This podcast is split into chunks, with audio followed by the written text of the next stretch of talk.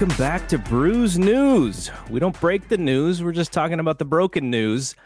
JD Oliva is here with me. We're going to talk about somebody who is going to be making a WWE debut in the very near future.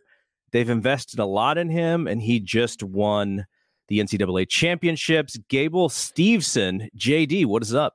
What's up, man? Thanks for having me back on. Talk a little amateur wrestling. It's uh, my thing, so I'm looking forward to talking about it. Yeah. So, so uh, I know the the championship the championships were last weekend. Uh, I saw lots of stuff about Gable and him leaving his shoes on the mat. Daniel Cormier was doing the the commentary. Uh, so you know, as far as uh, Gable and and his in his second back to back and and and his run, uh, I, I from what I understand, it was a very impressive run for him. I don't think what it's incredibly impressive, right? I cannot remember the last time anyone medaled in the medal, let alone gold medal in the Olympics in freestyle, and then came back and wrestled in college. Like this is, it's probably been 30 years since that's happened. And what people aren't talking about explain, enough. explain to people why that is hard and what the difference is. Freestyle is is what is re- freestyle and Greco-Roman are what's wrestled throughout the rest of the planet. In the US, we wrestle what we call collegiate or folk style wrestling. It's a different skill set based on a different series of rules. So um, most Americans these days do have um, a significant exposure to freestyle. It's a lot it's a lot bigger at the youth and high school and junior levels than it used to be in this country. Um, this is what I do in my spare time. Is I actually I come I'm the the Greco National coaching staff for the country, and um, so we we do this. We try to get these these athletes experience in the international styles, and Gable Steveson has uh, he's one of the guys that came along in this new wave of, of talent that's come in the last decade. In the mid 2000 from about 2000 to about 2012, we were really struggling on the freestyle scene internationally, really really struggling, like one or two medals a year if we were lucky. Um, Zeke Jones, who's now the head coach at Arizona State, changed that. He created this RTC system where all these co- all these uh, colleges around the country have their own freestyle coaches. So every major college has its own dedicated freestyle coach and it's it's made a humongous difference in the US in general. So this is what I was trying this is um this is what I was trying to say is Gable gets the gold medal in the Olympics of the heavyweight division and came back to wrestle in college. And that that hasn't happened, I don't think, since the 80s. Like in Greco, it's happened a couple times. Brian Brandon Paulson in 96, Garrett Lowney in 2000. But in freestyle, which is um, a leg attack style, which is closer to the college style, it's unheard of. Like there's such a significant difference between an NCAA All American or national champion and a senior level medalist. It's it's not even funny for Gable to come back and do what he's done is unreal. And what most people have ignored is that heavyweight has five five age group world champions right? Like Colton Schultz, who Gable beat in the finals, was mm-hmm. a Greco was a Greco-Roman world champion. Tony Cassioppi won the U23 world title. Who's from Iowa? He won the World U23 title this past fall. Mason Parris from Michigan has been a U23 world champion, and so has uh, Greg Kerkvliet, who who Gable beat in the semifinals from Penn State. This division is so deep and Gable just absolutely owned it. And I don't know if people understand that any one of those five, any one of those four other guys in a different era would have walked through the NCAs, would have, would have absolutely walked through it. And Gable is is making them is it, I don't want to make him look silly, but he's make he's so significantly better than everyone else. It's scary. So when it comes to like historical ranking, like it, you know, it's kind of fun to compare. You know, obviously the the athlete is different, the training is different, uh, the access to nutrition and all these different things uh, is much different in 2022 than it was in say the 80s. But like you know, you're you're a giant fan of this, and, and you go back uh, through record books and stuff. Where do you see him fitting on the list of of heavyweight wrestlers? Internationally, um, he's I'd say because he's he's stepping down. He's just a dude. He's not going to be Bruce Baumgartner, who medaled, I believe, in four Olympic games. You know, that's that's a significant chunk of his life. But Gable was significantly better than Baumgartner in college, right? Bruce Baumgartner was a one-time NCAA champion. When the NCAA put their 75th anniversary team together in 2005, uh, Kurt Angle and Carlton Haselrig were the two heavyweight representatives. Gable was a, or you know, I'm sorry, Angle was a three-time national champion. Haselrig was a six-time national champion. He won three in Division Two, three in Division One back when that was legal. They're very different guys than what Gable was. Kurt Angle was a small heavyweight, about 220, very athletic, very much in the John Smith mold, where he was out there, you know, really uh, uh doing a lot of leg attacks, you know, a lot of speed, which at that time in the 90s wasn't seen from heavyweights. And Carlton Haselrig didn't wrestle in high school right? He he just would go show up to the state tournament. He went to high school with no team, and he would murder everyone because he was a monster. and then uh, he wound up playing in the NFL. Late yeah. great Carlton Haselrig. Um, Pittsburgh Gable's Steelers. A, yeah, Pittsburgh Steelers. Um, so he's very very different than these guys. Gable is probably the most skilled because the game has risen so high. If Angle was around today, he'd be phenomenal. Um, with this level of coach, because Gable was I've heard people say Gable's a better athlete than than Angle. I don't I don't think that's true, but Gable's a, a really good athlete. They're different body types. Kurt Angle's about 215, 220. Mm-hmm. Gable's about 260. So they're they're very different. But um those those are probably the four best guys that you would compare him with. I mean, because he's with he's doing something that's really common in the U.S. is he's won his gold medal and then he's going to move on, which is pretty much the the course that most athletes in the U.S. have taken over the last sixty years. Like mm-hmm. the U.S. is very different than Russia or Japan or um, any of the Soviet bloc, former Soviet bloc countries, where guys just this is what you do, right? Jordan Burroughs, who has been the U.S. flag bearer for the last decade, is the exception to the rule, and he's changed. He's changed things. Like guys are sticking around more than one Olympic cycle nowadays. It looks like Gable's not going to do that, but he was just talking about maybe doing it again. So who knows what's going to happen?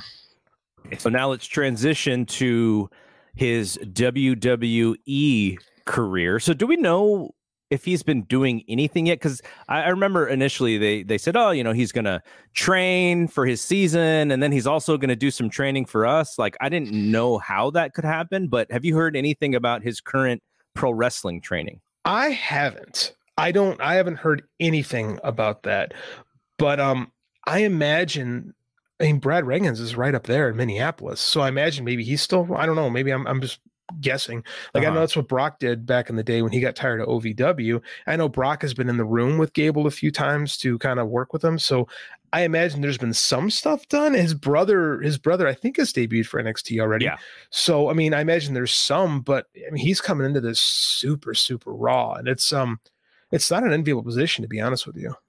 And I don't imagine he's going to take the NXT route because they already they they drafted him to Monday Night Raw, uh, even though he wasn't a top pick for whatever reason. If he's not a top pick, I don't know why they drafted him. Uh, and and so he's gonna probably debut on the main roster. I don't know if I, I imagine he'll be at WrestleMania. We'll see him at WrestleMania.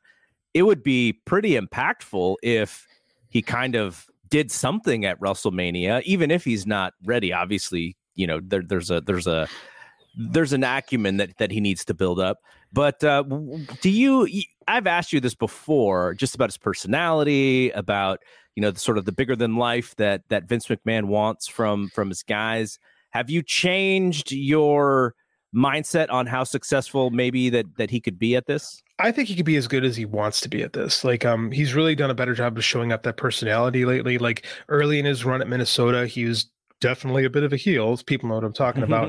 um, and he would antagonize fans on Twitter. And then the last couple years, he's really kind of turned a new leaf. Like he's really been come off very grateful. He he comes off as a good dude, but he can talk some stuff. He's a phenomenal athlete. He really is. But then again, he's also 21 years old. Like I don't he's leaving college in a time when everyone gets an extra year because of the COVID. So yeah. he could have another year of wrestling if he wanted to.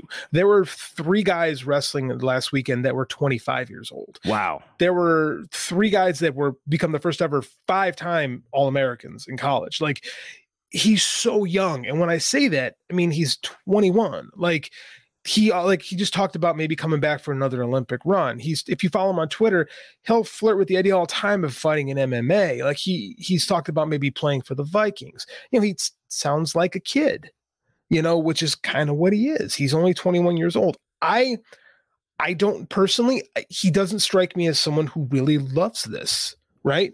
And like which is fine because that's how that's where guys came from in the 60s and 70s right they mm-hmm. all came from football so there's nothing wrong with that but at the same time there's so many more options for right. guys now i don't I don't know how this is going to work, to be honest with you. Okay, so there, I saw there was another comment where he said he's also interested in MMA in in the UFC. Now he knows that he's signed with WWE. That's his first priority. But he mentioned doing a Brock Lesnar and possibly starting in wrestling, then crossing over to MMA. Now that seems really hard in today's day and age because when Brock did it, you know, he he's he was such an athletic marvel that he he was able to to use his strength and his speed to win some of those fights. I don't think anybody would ever say Brock Lesnar was a great mixed martial artist. So the level of mixed martial arts since Brock debuted has risen. And so Gable would be coming into a sport where, yeah, the great athlete piece of it maybe isn't as easy to to utilize and overtake some of these more skilled guys these days. The problem with being an Olympic gold medalist is people are looking to cash in on you immediately and put you into positions long before you're ready for them. I think that uh, if Gable were to leave WWE, he would get a fight pretty big, pretty right yep. much right out of the gate, way yep. before he's ready for it. And I think that could expose him. I mean, we've seen I mean a guy like Aaron Pico who was prob who was poised to become one of the best you know wrestlers in his weight class who just you know left and decided he was going to do the MMA thing and was probably pushed way before Bellator way before he was ready, you know. And I, would hate to see that with with Gable Steveson, but at the same time, I think that's what would happen. I do think if he wants to fight, I do think it's a mistake. I do think he should be fighting because that's a you, you can. It's easy. I think I'm, I'm not done either, so I can't say it's easier to go from one to the other. But it sure seems like I would. You would be. You would you'd be in a better position to fight if you spent time learning how to fight now. So again, he come he really strikes me as a kid when he talks about these things. He wants to conquer mm-hmm. the world, which is nothing wrong with that. That's what being 21 is all about. But I don't know if he really really gets what this whole thing is going to be, especially the WWE in 2022 is a lot different than it was in 2005 or six whenever Brock left. So, mm-hmm. same with UFC. I mean, these are completely different worlds. So, um, I don't know, man. I, I, I hope I hope he's making the right calls, but it's going to be interesting. So he's obviously got guys like Brock, like Paul Heyman, like Daniel Cormier, who he can turn to, who he could get advice from. What is the coach? What is the the coach the college coach's role in this? I imagine he's got a good relationship with his coach. He's been the ace guy forever. Like, does the coach is is, is he passing him off to other guys to to get this advice from, or is he at the same time kind of helping Gable manage through these waters? Like, what is the what is the job uh, of the coach there? Brandon Eggum has been the guy at Minnesota for a long time. He was an assistant coach before Jay Robinson stepped down. Um, so he's been in that system forever. Like I think I think Brandon Eggum and Brock were teammates back at the U in in the late in the early 2000s, late 90s, early 2000s. So um, the Stevesons moved to Minnesota. They're from Indiana. They moved to Minnesota to wrestle for Apple Valley, which at the time was the best school in Minnesota, so they could go to Minnie, so they could go to Minnesota. So they have, and I think Dad wrestled for from Minnesota too. So I mean, like they've been part of this system forever, right? So Eggum is going to watch after his guy, but at the same time, I think he probably trusts Brock. Right, they've known each other for twenty plus years. Yeah. So I think that they're comfortable handing him off, and there's you know, I mean, uh, you know, Chad Gable's not from is from just down the road in St. Michael Albertville. So I mean, like, there's there's a lot of ties, you know, from you know Minnesota and into the pro wrestling world, and there's a lot of there's a lot of good people that are associated with that Minnesota Pro, Golden Gopher program that are going to be looking out for Gable and trying to do what's right by him. But you know, big money, and this seems to be he seems to want the stardom and the fame. So I mean, right coach gets him ready. I mean, he's been under a spotlight. Gable came up in an era when high school kids had wrestling and specifically has had more spotlight than they've ever had before. And college kids have more spotlight than they've ever had before. The NCAA just announced what their ratings were for the uh, for the finals, and we they we beat NXT. So I mean, like for for amateur wrestling, that's real big. So I mean, and he's the star. He's been the star of the show. Him and the Penn State team. There were the two big narratives coming out. So he's been under a microscope forever. I think he's ready for it. I mean, they got him as they got him as ready as possible. So uh, you mentioned the, the ratings. They also were able to have a full house for the first time in a couple years, right? Yeah, well, this they usually do really well selling tickets and always yeah. have. Like, um, it's always a tough ticket to get is NCAs, NCA tickets. Uh, last year was the COVID thing, and it was weird. It was, I didn't get to go because you know the COVID thing. And from what I was told by my friends, it was pretty cavernous in there. And this year it was it was back to normal. It was packed. The year the year Minnesota hosted it, it was going to be huge. Were, I think it was going to be in the dome up there, whatever they're calling the dome up there now, and it was it would have been enormous. So we didn't quite get to that, but things are back to normal. Uh, okay, so last thing, Gable Steveson is not the only collegiate wrestler who's got charisma and who's you know who's a badass. Who else should be on WWE's radar, and maybe already is on WWE's radar, and could follow him to the to the big uh, World Wrestling Entertainment? Well, the the obvious answer is AJ Ferrari from Oklahoma State. That's the guy who signed. What people, what I haven't heard enough people in our circles talking about is AJ had a horrific car accident yes. earlier this year, and um, he's looking at the wreck. I'm, I'm amazed he walked away from. I'm amazed. I'm amazed. It, I'm amazed he survived. Quite frankly, uh, it was very irresponsible driving. I'll just leave it at that. Uh, John Smith, his coach, head coach of Oklahoma State, gave an interview just yesterday where they asked him how AJ was doing, and and Coach Smith's a straight shooter, and he said, you know, we're in a we're in a critical spot right now where AJ's got a the next couple months can be very important. So nobody's really heard much from AJ. Was kind of spouting off on Twitter because uh, you know he wants that match with Max Dean from Penn State, who just won NCAs, and that's going to be that's going to be one of the matches to watch a year down the line. But I mean, mm-hmm. physically, I don't know. I don't know where he's at right now. And and there's not a lot of people talking a lot about it. I mean, it went from, oh yeah, he'll be okay, he'll be fine to to not a lot of people saying much. I mean, that's so that's kind of their golden child wrestlers other than Gable, right? Um, I think Joe Spivak from Northwestern, a football player, is someone who I think is going to have a, a, tremendous amount of success with this whole thing. He's got a big personality. He's going to be very, very successful. The Cavinder girls from Fresno, they're going to do they're going to do really well. I'm very interested to see what they can come up with in the future with these next this next wave of guys. Um, we don't have a lot of big brash personalities in amateur wrestling. Eh, there's not as many as there could be because for so many years, like we kind of not me, but I mean the, the culture has kind of coached it down, and that's been that's been changing a lot. Like I would love to see a guy like a Tony Cassioppi from Iowa get a look. I think he'd be good for that environment. Like there's there's a handful out there, but you know, uh, you know, the it, the sport right now is being dominated by Cael Sanderson and, and the Penn State guys, and they're just so they're so humble and they talk about being grateful for everything, and they're not brash, they're not showboaty. You know, it's uh, it's gonna be it's gonna be interesting. Like AJ really sticks out in this group, and for his sake, I, I hope or I hope he's able to kind of pull himself back together. Yeah, that that's uh, you know, you mentioned Gable being sort of young and 21 and it you know, the, there's imagine being sort of on top of the world and being that young and thinking, oh, you know, rules don't don't really matter for me. So uh, I, I very much, like you said, hope that he he uh you know he he completes his recovery because you've been mentioning him to me and mm-hmm. to other folks as as a possible person with a lot of charisma. Yeah. yeah. he's he's the guy right now, other than other than Gable, and I I don't honestly I don't know who else that would be other than those guys at the moment. All right. So, uh, JD, you and Mike Gilbert do a Brace for Impact on the Fight Game Media Network. Uh, you guys cover Impact Wrestling's television show from Thursday night. Uh, uh, uh, so you guys record pretty much after that show is done.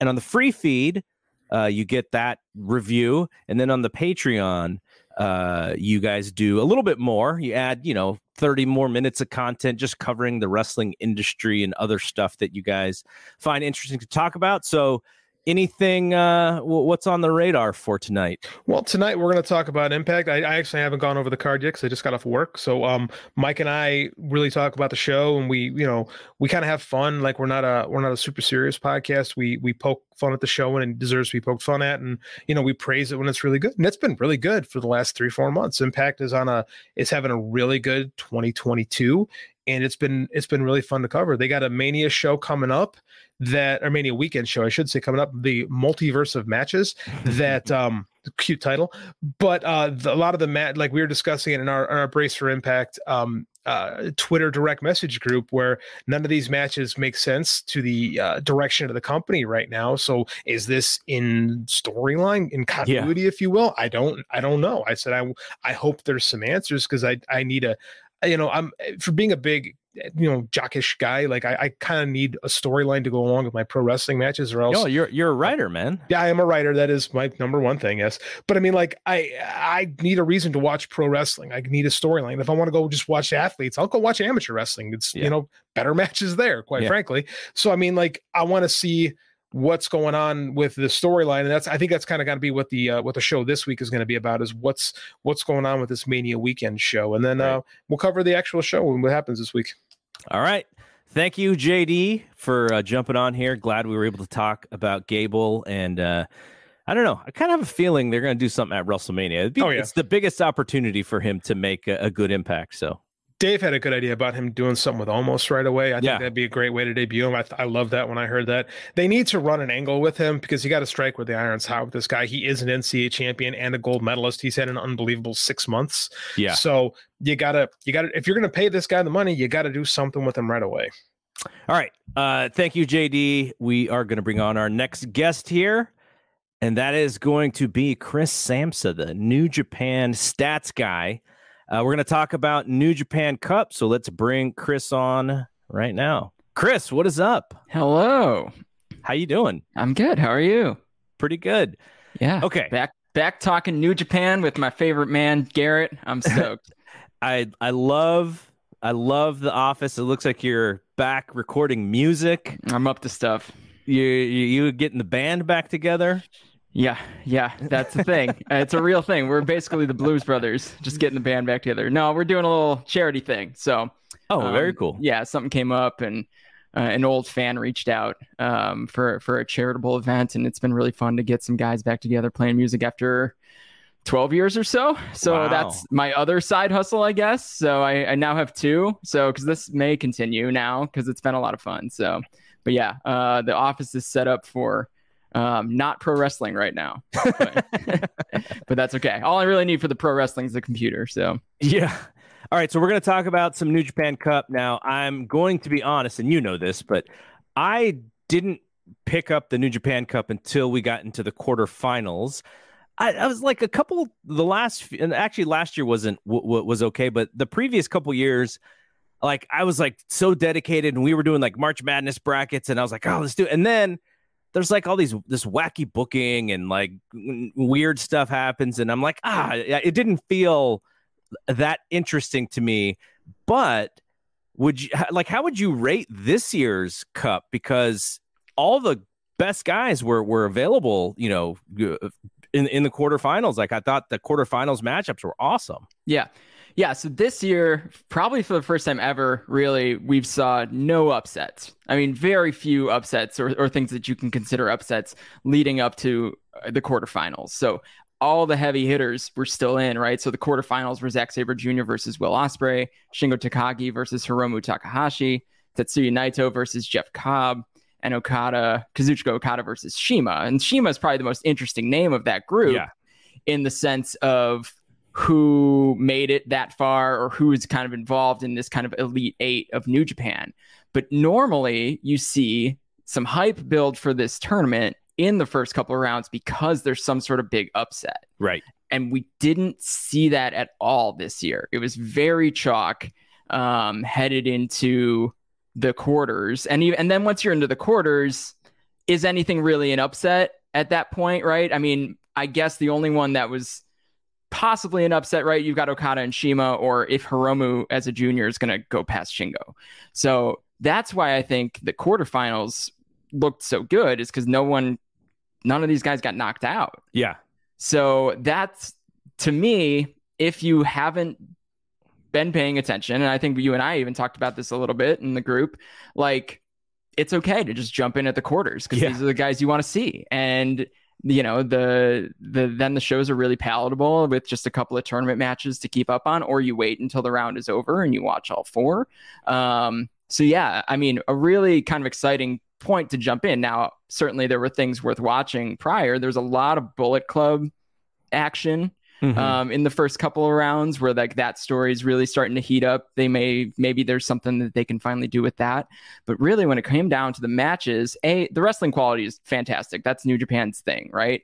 But um, when it comes down to it, if you're jumping in you still got a couple days if you want to go back to the Yep. Quarters, right? And just watch those four matches. And honestly, Kevin Kelly and, and the gang, myself included, I guess, they do a great job of uh, catching you up on how we got here. So, and that, that would be the case if you jump in this weekend too. What what was the best match of the first two rounds in your opinion? I mean, Shingo and Ishii on March 7th was just like, it was one of the best versions of those two guys fighting, right? So if you're familiar with Shingo Takagi and, and Tomohiro Ishii, you can picture their matches and you've probably seen one of their matches, but it, this was without a doubt one of the best versions of that match that could happen. And, and that was in the first round. Um, and that was fabulous. And then besides that, I think running through the two big Hiromu matches, so Hiromu versus Minoru Suzuki was was violent, um, to say the least, and and Hiromu moved on, which is also an interesting kind of plot point. right. And then you've got Hiromu versus Evil in the first Korakuen Hall crowd over a thousand in over two years. So like they finally could do almost full capacity Korakuen Hall, and I wouldn't say the crowd ignored the cheering restrictions that are in place in Japan, but they were um, louder than you would expect from a Japanese pro wrestling crowd right now. So and so it was kind of a hot. It was it was a new version of a hot Korakuen, Mhm. and um, Evil is the guy that I think has turned a lot of people off from Yeah. New Japan in in certain ways. But now we're getting into this cycle where everyone's really worried that Evil's going to win something, and somebody cool knocks him out in Right. almost every tournament, right? So I think it was Cobb in the G1, and now Hiromu in um, the New Japan Cup. So we are starting to see a little bit of the payoff of some of those frustrations, um, whether or not that's good or bad that we've gotten to this point. But I mean, someone's got to have some heat, right? So uh, that was a fabulous match to watch. Really fun. Good to see Japan on the way to full cheering crowds too. Yeah. Even though we're, we're not quite there, but the confidence I think is there that it's it's gonna that's how it's gonna be going forward very soon. Now, I don't know if you've heard, but there is a little bit of a worry about another variant that, you know, is, is related. It's an Omicron variant, and it could be even, you know, crazier than than the Omicron uh, that that we were dealing with. I can't imagine, like in Japan, like them just going like, you know, like we do in the U.S., which is oh, everything's fine, everyone, everything back to normal. Like my gym was so excited to to take the mask mandate off, and I was like, ah, I think I'm going to keep mine on for a little while. But Japan is so much more conservative when it comes to this. Like, I can't imagine them just going like, okay, we're going to open things back up, knowing that there are all these variants that have to be studied before you can really make that, you know, make that call. Yeah. So, I mean, the unique thing about Japan is that people actually follow rules. um, a lot, at least. I, I don't think that's that's hundred percent true, obviously, but we've seen it in in pro wrestling crowds and in other sports crowds. Um, the the rules are followed, the masks are on correctly, the whole the whole shot, right? Yeah. So, I I but I do know what I know is that there's a ton of pressure on the Japanese government to allow entertainment to begin again. And I know that through pro wrestling and I know that through the music industry. So Mhm. the people that I know in the in the music industry are under the impression that by summer people will be able to travel in and out freely and they'll be able to have concerts and festivals and things of the sort. And there's I know I know a, a handful of people both on on both sides of that equation that are already booked to go to Japan um, that would not have been able to say six months ago. So I I don't know what that means for like cheering though yeah. right so that and that's the thing that i think affects the pro wrestling product more than anything you could fill up these buildings with as many people as you want but if they can't cheer does it really feel like a full building right Right. Right. so that's what we're running into i'm very curious to see what the um, attendance is like this weekend as they're in osaka in Mhm. Osaka, it- in Osaka-jo Hall, even the most beautiful venue in pro wrestling. Um, I think that it's going to be really interesting to see how many people they fill in, how they follow the rules, because Osaka has been a really good crowd for New Japan throughout this entire pandemic. It's been kind of the place that you feel most at home. So I'm I'm hopeful. Um, but there is a lot of confidence in the people that I know that we're headed in the right direction. That variant be damned, I think, but I I think Japan would be the first con- country to step back um, as opposed to um, power forward like right, kind right, of the right. US does, right? Yeah, yeah. Uh, okay, so let's talk about uh, the quarterfinals matchups. I am un I cannot I cannot be unbiased about Jeff Cobb. Sure. And so when I looked at what the possibilities in my head, I created this pathway for him to get to the finals and to beat Okada because then that creates he he's a you know he's a contender now for that title, and then he could even lose in the, in the finals. But that did not happen because Naito beat him. And so we're going to get Naito and Okada again after uh, having that as uh, the main event match of, of the last big show. Uh, what did you, what do you think about the way that they did that? Uh, and what was your expectation in the booking? Because when when we did your brackets, I think you had a lot of Jeff Cobb to the finals. Yep. Uh, people in there. I think I was one of them. So, yeah, Jeff had the Jeff was the favorite among among pickums. So thirty percent of people picked Jeff Cobb, and um, that's I think almost twice the next the next highest, which I think was Shingo at sixteen percent. So, um, I if I were going back in time and thinking I didn't actually do a bracket because I you know too much. I uh, I I know too much. I apparently know too much. Um I didn't do a bracket, but if I I saw all those Jeff Cobb brackets and they made sense, right? Mm-hmm. So Cobb could have had one of the best runs through this tournament and some wonderful wins. And even if he didn't win the tournament, then right, if he lost in the final or, or whatever it may be, he'd still have these big wins. And that seems to be where Cobb lives right now in this like win a bunch of matches, have a great tournament, is a powerhouse, but ne- doesn't quite finish the job just yet, right? I think he'll finish the job with a babyface turn at some point. Mm. And I think that's I think that's the long game for Cobb. And but they could also just heat him up as a big bruiser yeah. and put him in any situation like they did with Okada all last year. So but that that didn't happen, right? We saw Naito go through and I don't know if anyone thought Naito was going to go this far, but now that I look at it, it makes sense because he didn't get a G1 run because mm-hmm. he was eliminated and then injured. Um, well, he was in- injured, which then eliminated him with a bunch of right. forfeits. So maybe we should have seen this coming, except I didn't see him getting another, I didn't see them doing another Okada Naito match in the semifinals of the New Japan Cup. Like that match seems so big. Right and and to bounce it back so quickly. But I think there's something. I don't know that Naito was supposed to be the guy in February. I think that was penciled for Ibushi, mm-hmm. and Ibushi's just clearly not physically ready yet. So do we have, do we have? Do we have you heard anything latest on him? So no, I know that he's training. So that's that's as far as I know. So he's to the point where he, I guess he's he's working on his conditioning. Um, but that dude had a year last year, so he's he's got to he's gonna have to work himself back because I think he was still working himself back from being ill um, at during the G1. So, and I don't know that we ever got to full strength. So he's got a lot to work himself back to, but he's also got to come back at a big spot because he's a big guy. Yeah. So, and that does kind of play into the final four here because you've got Okada Naito, Zack Sabre Jr., Shingo, any of those guys could win, but what happens if Okada wins? Yeah. Right? Because this whole thing is supposed to set up a title challenger. Then he calls a shot, right? You would think that nobody ever really says that, but everyone always assumes it. So yeah, so then Okada calls a shot, and if it's Ibushi, right? Oh, the crowd goes wild, right? Like that's, I mean, that that's really what would happen because yeah. Ibushi would then come out and hopefully then have a great match and show that he's totally ready. So that's my bet if Okada wins. Um, but I think the final that we're gonna get, if you want me to go there, yeah, I think I think the final that we're gonna get, and I just kind of this just clicked with me while you and JD were talking. I was just like kind of scratching out some notes. The final we're gonna get is Zack Sabre Jr. versus Naito because Zack Sabre Jr. injured Naito in the first match of the G1 mm.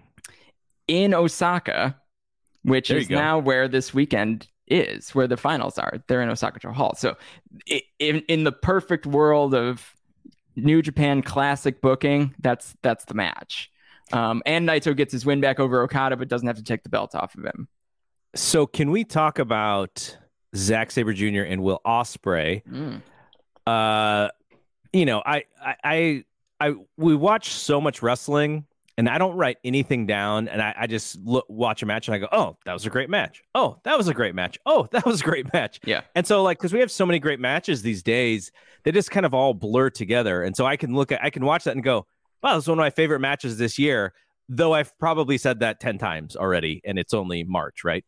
So what did you think about the match and then also the finish where Ospreay uh, taps the referee quickly ends the match and for the next 10 minutes Ospreay and Jeff Cobb are, are saying that he didn't tap Mhm. uh, as a way to get Zack to uh, the semifinals. So I mean, you could put Zack Sabre Jr. and Will Ospreay in the ring together as many times as you want, and they're going to figure out some creative way to get to where they need to go. And because those guys are two of the best in the industry, and I think that they play off each other because they are different. They're very, very different wrestlers, but I think they have this immense respect for each other. And the things that they cannot do themselves that the other person can do. And you know, that that match on paper will always be one of the one of the best matches of this generation, no matter Mhm. where you put it. And and it's going to end up on people's that particular match is going to end up on people's top ten lists from the quarterfinals of the New Japan Cup Yeah. in a in a small building. You know, like not any big huge main event. You know, of the Tokyo Dome or Osaka-jo Hall or whatever, right? Like, but that's you know those guys can blow up York Hall in for Rev Pro and and and people will pay attention to it. So Yeah. it as for the finish, right? So the finish played, I think, a little bit played off of the Sanada finish Mhm. where Will, or well, I I'm not going to blame anybody, right? Sanada got injured during the Right. match. He broke his orbital bone and was maybe knocked out. No one's really sure. And then you know they had to they had to run a um a referee stoppage. So with Red Shoes, right? Red Shoes Yeah. then is the referee of the Zack Sabre Jr. Will Ospreay match, and Red Shoes took forever to do the referee stoppage because I think it was off script, right? So Yeah, we didn't yeah. know where we were going, and it was really awkward.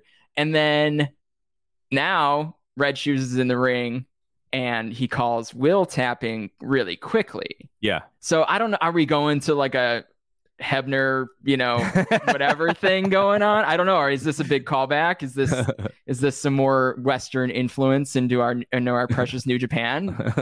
I mean, maybe, but it worked, right? So I like, eh, but I like that Will tapped one way or another. I like that it was a submission that they didn't have to like work in some funky pin because tapping in New Japan is still a big deal. If you Yeah. being a submission artist like Zack Sabre Jr., the person with the most submissions in New Japan Cup history, um, if if you're him, like to win, that's how you win. So he doesn't really have an impact finisher. So you got to tap, but with someone like Will, who clearly is protected in the booking, you got to make something out of it. So they've made something out of it, and we'll see where that goes. Maybe a, a future, another great Zack Sabre Jr. Will Ospreay match. All right, so Jeremy uh, Feinstone wanted me to t- uh, mention his prediction. So here's his prediction: uh, Zack Sabre Jr. wins the cup, challenges Okada, loses in a brilliant match, and then he comes to the states for a tour. Uh, either before or after the G1, could we see Zack Sabre Jr. in AEW or, or New Japan Strong and and and come over here for a little while. I would love it. I think we know that there's someone in AEW that really wants to wrestle Zack Sabre Jr.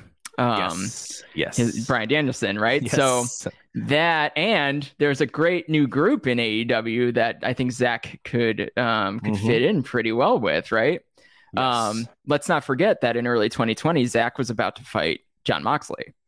So, is that an avenue to get there? Maybe, right? Like, um, I'm sure that's a match that they want to run back too. But yeah, so Zack was holding on to the U.S. Championship, um, like while Moxley was knocked out after the Suzuki match and all that. So, um, there was something in the works there when when Moxley called Zack a human udon noodle, and you know another great Moxley line, right? So Zach is a guy that I think should come to the states. Uh, like his pal Minoru Suzuki, he could just have a great run through the Indies and a couple of hot shots on either Impact or AEW and run a big angle, and maybe that'll carry over. Maybe finally we'll see something carry over into Japan um, because I know that those two guys, Moxley and, and Danielson, are both on the radar for uh, a trip, another trip to Japan. Yeah, So, but yeah, Zack is a Zack's huge in the states, right? People love his promos, they love his style. Obviously, he's got matchups galore that that could happen here. Um, so I think he's definitely a candidate to make his way over to the U.S. and and do something interesting. So yeah, I would I would love to see that. But I think Jeremy's probably maybe in line with what's going to happen in, in, Hmm. regards to at least the tournament. If I had to bet, um, maybe if he's facing Okada, I don't think he's going to face Okada in the final, but he would. I don't. I don't know that Zack's ready for the big belt yet, and Mhm. but they also put the belt on Shingo last year, so like maybe that's all out the window with this new belt, right? Where these Yeah. guys can actually. Some of these guys that are kind of outsiders, quote unquote outsiders, they can actually win. So, So- I think so that's helpful. Justin Nipper, this for the podcast, the audio podcast listeners. Just Justin Nipper said uh, Zack is in Suzuki-gun, and uh, Bryan had the bout with Suzuki last year. Mox has history with him too. Blackpool Combat Club, Suzuki-gun connection, rivalry. So yeah, lots of creative stuff that you could do uh, with those two companies. Okay, so um, are you are you going to go to the uh, Moxley Ospreay match? I will be in attendance in Chicago, of course. Yes. That's gonna be Yeah, that's, gonna, be, fun. I was fun. so surprised that they're actually going with that match. I think I said that in in the group too, like because that show was sold out before they announced that match, and that match is huge. I Yeah. mean, that that match is that's a big, big, big time matchup. So I mean, Chicago's the right city to run it in. Uh, Yeah. I have no bias there at all, but um, I mean, we're gonna have a good time that night. It's gonna be a good show. Uh, all right, last things here, which is uh, for the people who want to catch the semis and the finals. Uh, as far as U.S. viewers, what what times are we looking at here? Oh, that's oh, you know, okay. you didn't. uh We didn't. didn't we, prep you for that. Yeah, you didn't prep me for this. I can uh, let's see. Okay, so we're at uh, 4 p.m. Japan time, which is 2 a.m. Central for Saturday night. So that's like Wait, sorry, eleven. Friday night. So Saturday Saturday morning, really, uh, which would be midnight Pacific. okay, Is that how that works? Yeah, wait, or eleven? two hours. Two. Okay, midnight. Okay. Yeah, so mid for yeah. Now is this Friday night turning into Saturday morning, or is this Yes. Saturday night? Okay. Okay. Friday night turning into Saturday morning, 4 p.m. Japan time, which is 2 p.m. Chicago time, which or sorry, 2 a.m. Chicago time, which is midnight your time. Okay. The next night, the finals, um, Saturday night into Sunday morning is 2 p.m. Japan Standard Time, which would be midnight Central so earlier for and us. 10 p.m. on the on your coast or out right. there. Yeah, so not bad start times. I I got a thing uh Saturday night, so I'm probably just staying up and I'm just gonna watch it. Um, I might not even be home by then, to be honest. So for the, for the beginning of it, midnight, eh, I don't know. It's a rock show. Yeah. So we'll see. But yeah, so easy start times. When it comes down to it, these are the shows to tap into too. Like I said, Osaka-jo Hall is one of the most beautiful uh, pro wrestling venues on the planet, and two nights there with some really killer matchups. I mean, Zack Sabre Jr. versus Shingo. Like let's not let's not write off Shingo either. Like these are going to be really really fun matches, and then. You know, honestly, the undercard will get you caught up on what else is going on. All right. Thank you for jumping on and catching us all up. Uh, so you are at the Chris Samsa on Twitter. Is there anything else you want to uh, mention to the folks? Just uh, sportofprowrestling.com for anything I'm up to. But yeah, Twitter's a, a good spot too. So thanks for having me. Chris, it was awesome. Always love talking to you. I, I always say this, but we don't do it enough. And uh, I'm sure we'll talk again come G1 time, and you know, just a bunch of bunch of cool stuff happening. Like I, I think a lot of people kind of turned away from New Japan a little bit uh, over the last year, but uh, it, it, it's I, I'm I'm not one of them. I still followed. I maybe didn't watch as much, but I think it's you know it, it's it's turning it's turning again, and there's some really good stuff happening. Yeah, I think we're on the path to um, to a big comeback from New Japan, and I think that having the traditional calendar in place will be helpful too. Yeah, because um, that big gap in the summer for the G1, kind of between AEW's big shows, I think yeah. is going to be really helpful. Yeah. Yeah. All right, Chris. Thanks again, and uh, check Chris out uh, at the Chris Samsa on Twitter. All right, last guest here. He's usually my co-host, but we're saving him for the end. He is Paul Fontaine. Paul, how are you? Oh, I think you're muted, Paul. Yeah, I'm good. I'm I, well. I'm all right. I'm all right. I'm doing okay. Um. So let's uh, let's talk a little bit about this Colby and Jorge Masvidal story. Yeah, yeah. From the uh, sublime to the ridiculous. So, if we are to believe Colby's police report, Masvidal basically sucker punched him. Is that is that what we are to believe? Yeah, I mean, I you can say that, and I guess in technically it's true. Uh, I mean, he's not without fault, uh, as most people know.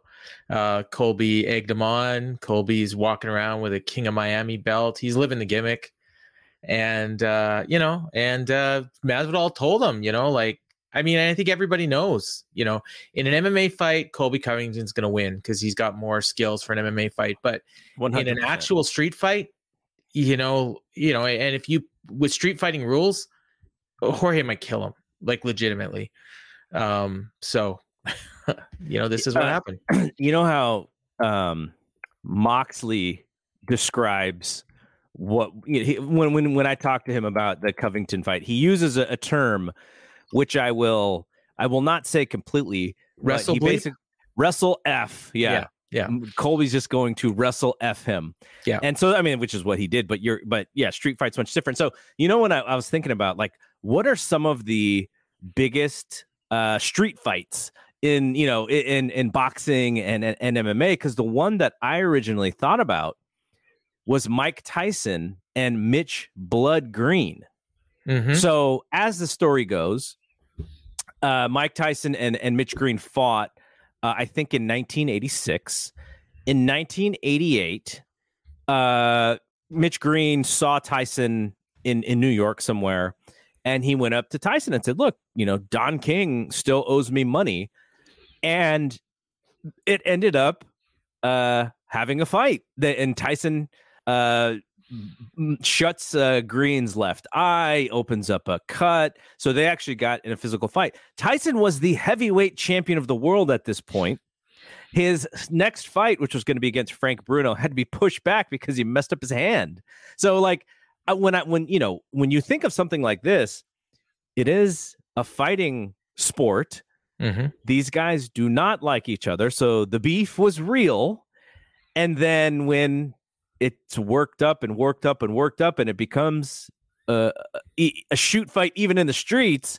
This happens, but it just it's like a lot. I know a lot of people like, oh, Masvidal's so stupid. Masvidal's so stupid, and I'm like, I'm like, yes, in the in the court of law, he is he's very dumb for doing this, but he's a his job is to punch this guy in the face and he didn't get the job done so he's very mad that he didn't get the job done and this guy's testing his man so it doesn't surprise me that it actually i'm actually more surprised that this stuff doesn't happen more in the public like and i also feel like if this was nick or nate diaz they'd be they'd sort of go ah that's just the diaz brothers being the diaz brothers um, but uh, yeah people seem to be pretty frustrated with masvidal here even knowing that Colby Covington is the real heel in this situation.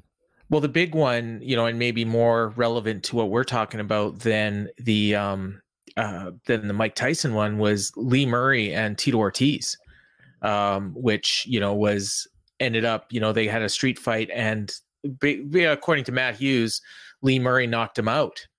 Uh, but um, you know, and then they had a fight, and the uh, and then you know Tito won the fight because Tito is a much better MMA you know uh, fighter quote unquote um, you know practitioner um, than you know a street fighter and lee murray is just a bad dude um, so you know, it's yeah, this is what happens. And yeah, you're right. It's it's amazing that it doesn't happen more often. Yeah.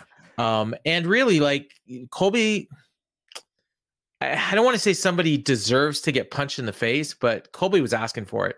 I mean, he there's a line you don't cross, and he was crossing it with talking about people's kids and you know, and and some of the stuff he was, you know, street Jesus and and all this stuff. Like Eh, you know, if if if Cole if Jorge had no repercussions at all, like he probably would have done a lot worse. And as it is, you know, I guess I, I thought originally I, I thought I saw reports saying he got charged, but I don't think he actually did get. Charged. I saw him; he was handcuffed and he was. Yeah, uh, yeah, he was brought in, but I don't think they. I think they released him without. Charge. Oh, okay, okay, so, got it, got it. Um, I could be wrong about that, and if anybody watching wants to correct me, they can. But, um, yeah, so this was coming and you know and i think they both said especially jorge like this ain't over you know like you know even though you beat me like you know we're gonna meet someday and it may not be in an octagon. And here we are.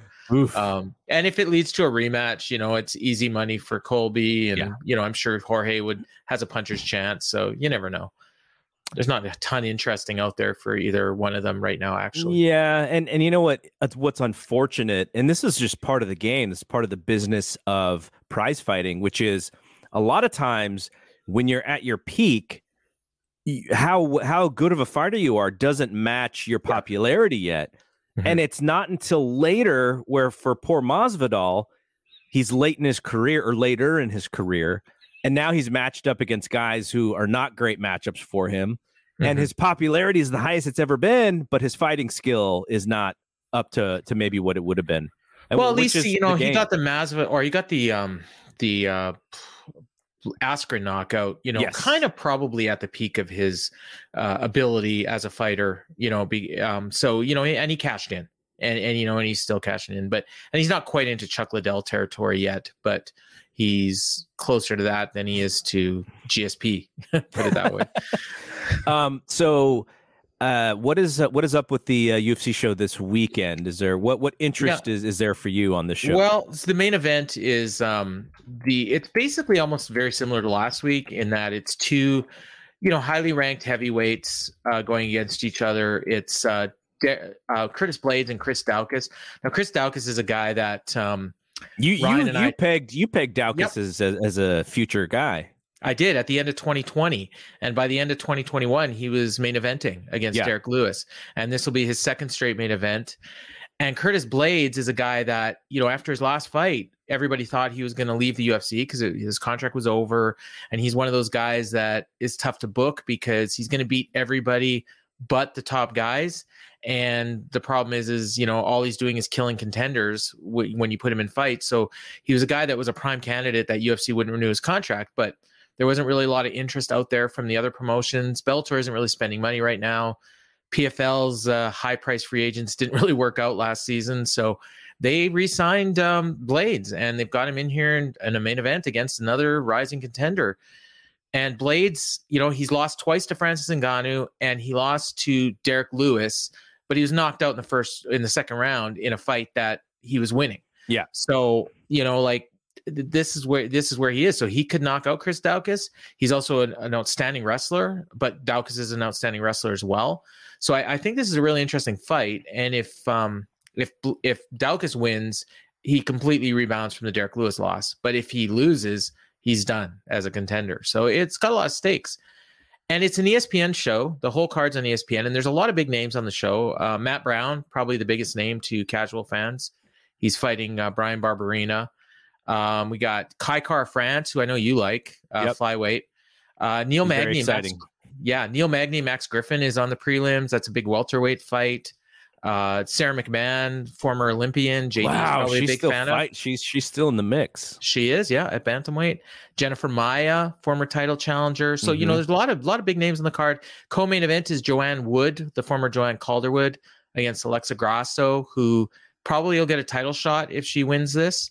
So you know, a lot of stakes, a lot of big names. Like again, like probably every card. If you watch, you know, half dozen to a dozen UFC shows a year, you probably recognize a name in just about every one of these fights. So it's a, it's a good good show. Is it is it going to be at, at a real building or is it back at the yeah. Apex? No, Okay. no, no, no. They're um, they're in Columbus. So this is uh, the second week in a row that Fight Night is on the road, and they're at the Nationwide Arena in Columbus. And I, last we heard there was about 200 tickets left, so it's going to Wow. sell out. Amazing. They have not had an unsold ticket since they came back, you know, from the pandemic. So then next week is a pay per view from um, Jacksonville, and then they're back in the Apex until June. Um, and then I think like it looks like maybe the, they're going to go on the road starting in July, but you know they they make a lot of money going to, going out of the Apex. Like, but those shows like Yeah. they're so bad to watch at this point now, especially now that we see like that London crowd last week Yeah. was so great Yeah. yeah so we we gushed about that on in the clinch this week patty the batty and molly the meatball so did you did you hear my conversation with JD about Gable Steveson? i i heard uh the first part of it So the, the Gable Steveson talked about possibly doing the Brock Lesnar route, starting in wrestling, and then maybe trying to do uh, do the UFC after you know doing the pro wrestling thing. And I was talking to JD about you know when Brock did it. Uh, you know the the heavyweight division. You know th- there were some good fighters, but I don't think the skill level as far as overall MMA fighters, m- mixed martial artists, is even close to what it is now and I was saying how I think it, you know, it'd be much harder for Gable Steveson to kind of dump in, even at the uh, as great of an athlete as he is. You know, we saw Greg Hardy try try and do it, and uh, you know he did okay, but you know a lot of a lot of setups. Um, uh, what do you think about someone like Steveson? You know, going like, ah, you know, I'll do the pro wrestling thing, and then maybe we'll try some MMA. It just seems like it, you know, even as young as he is, it seems like it would be so much harder to do these days. so preface this by saying i didn't hear what jd had to say about that but my thoughts are he'd be better off going the other way around going into mma first Yeah. and then doing the pro wrestling because i think that the the skills in amateur wrestling more better translate to mma than they do to pro wrestling pro wrestling is a completely different game um, even though it's wrestling like i think amateur wrestling is more similar to ufc than amateur wrestling is to pro wrestling so Mhm. if he conquers pro wrestling, he's going to be learning. He's basically going to be learning how not to hurt people. So it's it's almost untraining you for UFC. So for Brock to do what he did, like you said, there's no way he would do that now. Um, you know, he'd be a draw. Yeah. But you know, it's like CM Punk. Like if you can't fight, you can't fight. Um, I think obviously he's going to do better than CM Punk, but he's probably not going to be winning a world title. But but if he came in now and they built him up properly, put him on some of these regional shows, and then you know, like a Greg Hardy, put him on that path. Yeah. I think he's got more natural skills for MMA than Greg Hardy did. Yeah. Um, it's a matter of whether or not he can punch, and we don't know that. Like he hasn't done any of that. So, um, and we saw Aaron Pico. That's probably a better comparison.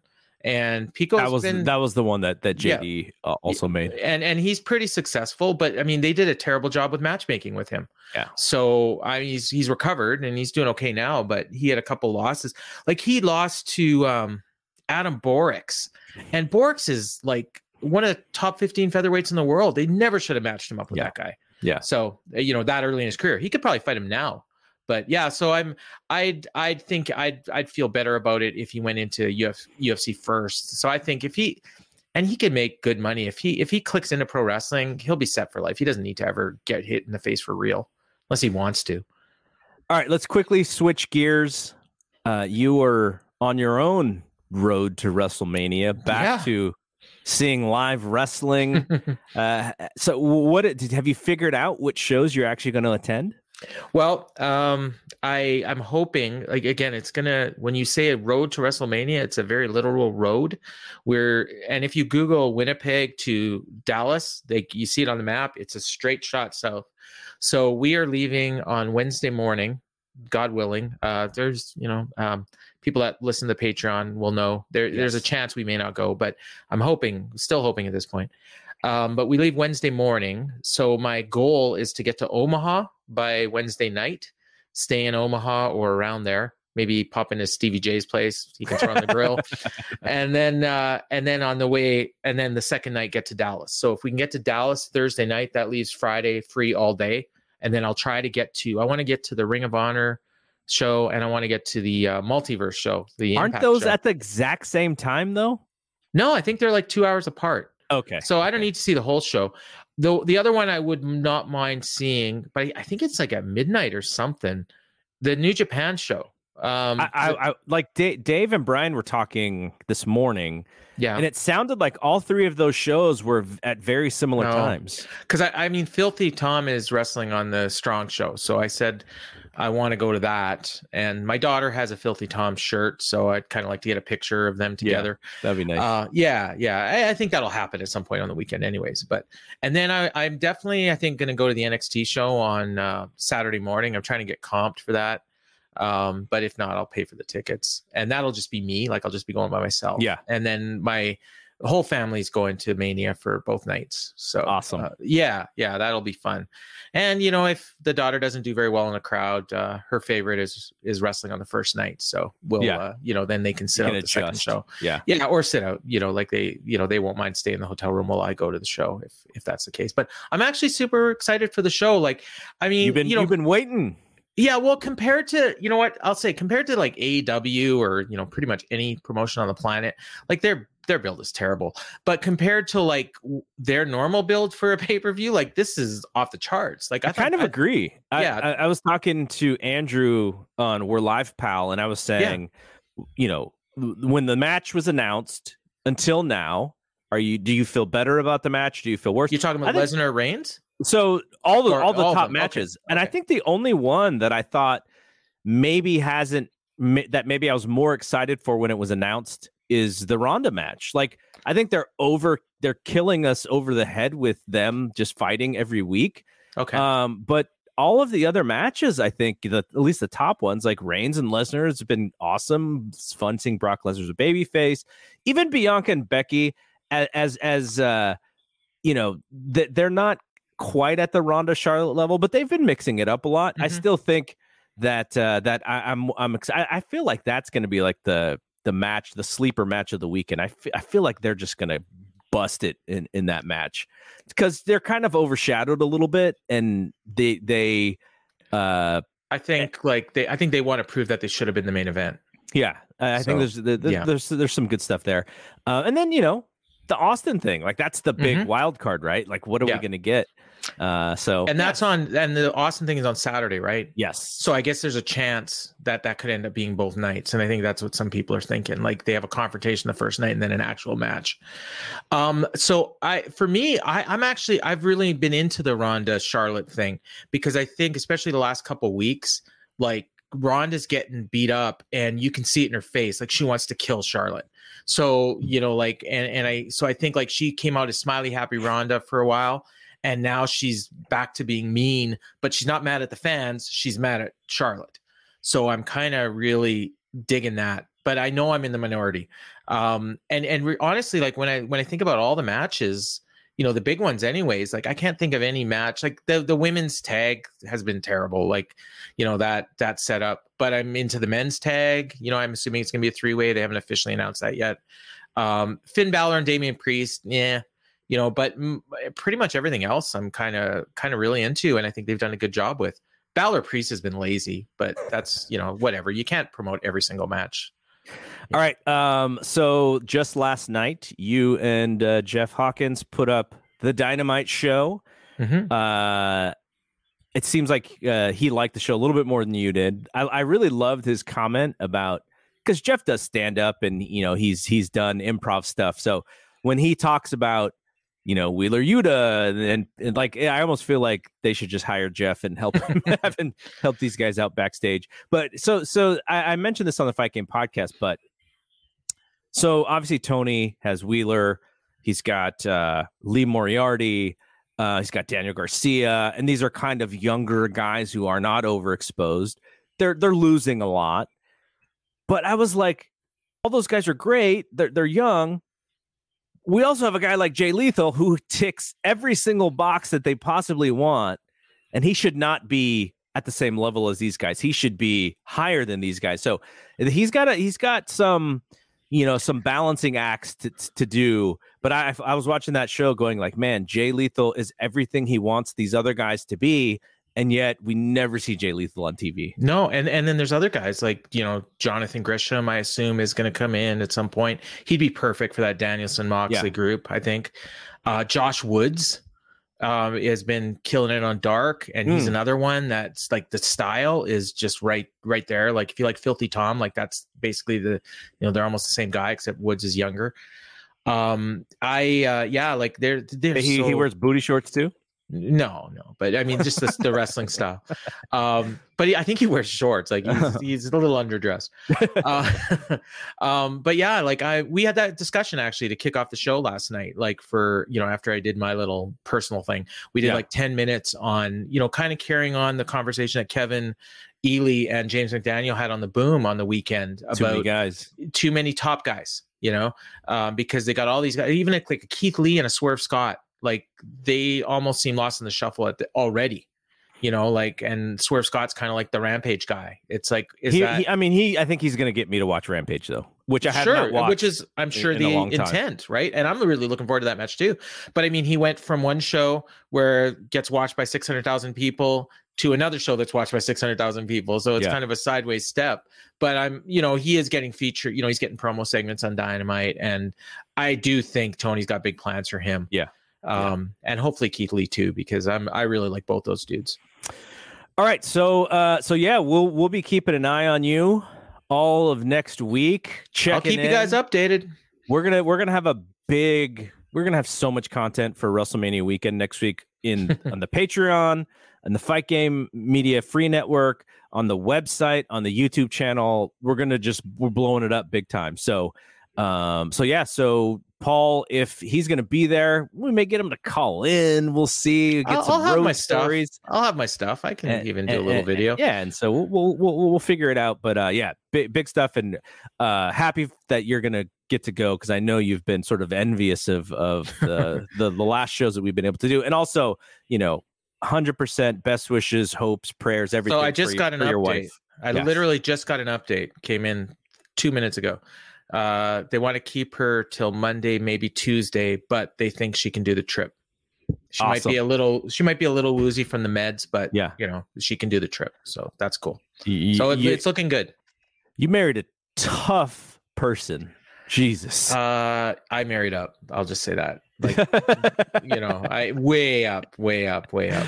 So I'm all lucky. right. I'm All lucky. dude. right, all right. Don't don't don't cut your cut yourself short either. Though you're you're a really you're a really terrific human being. Okay. Um, thanks to JD. Thanks to Chris Samsa. Thanks to uh, my my normal co-host here, Paul. Uh, I'm Double G. We will see you when we see you. Peace out.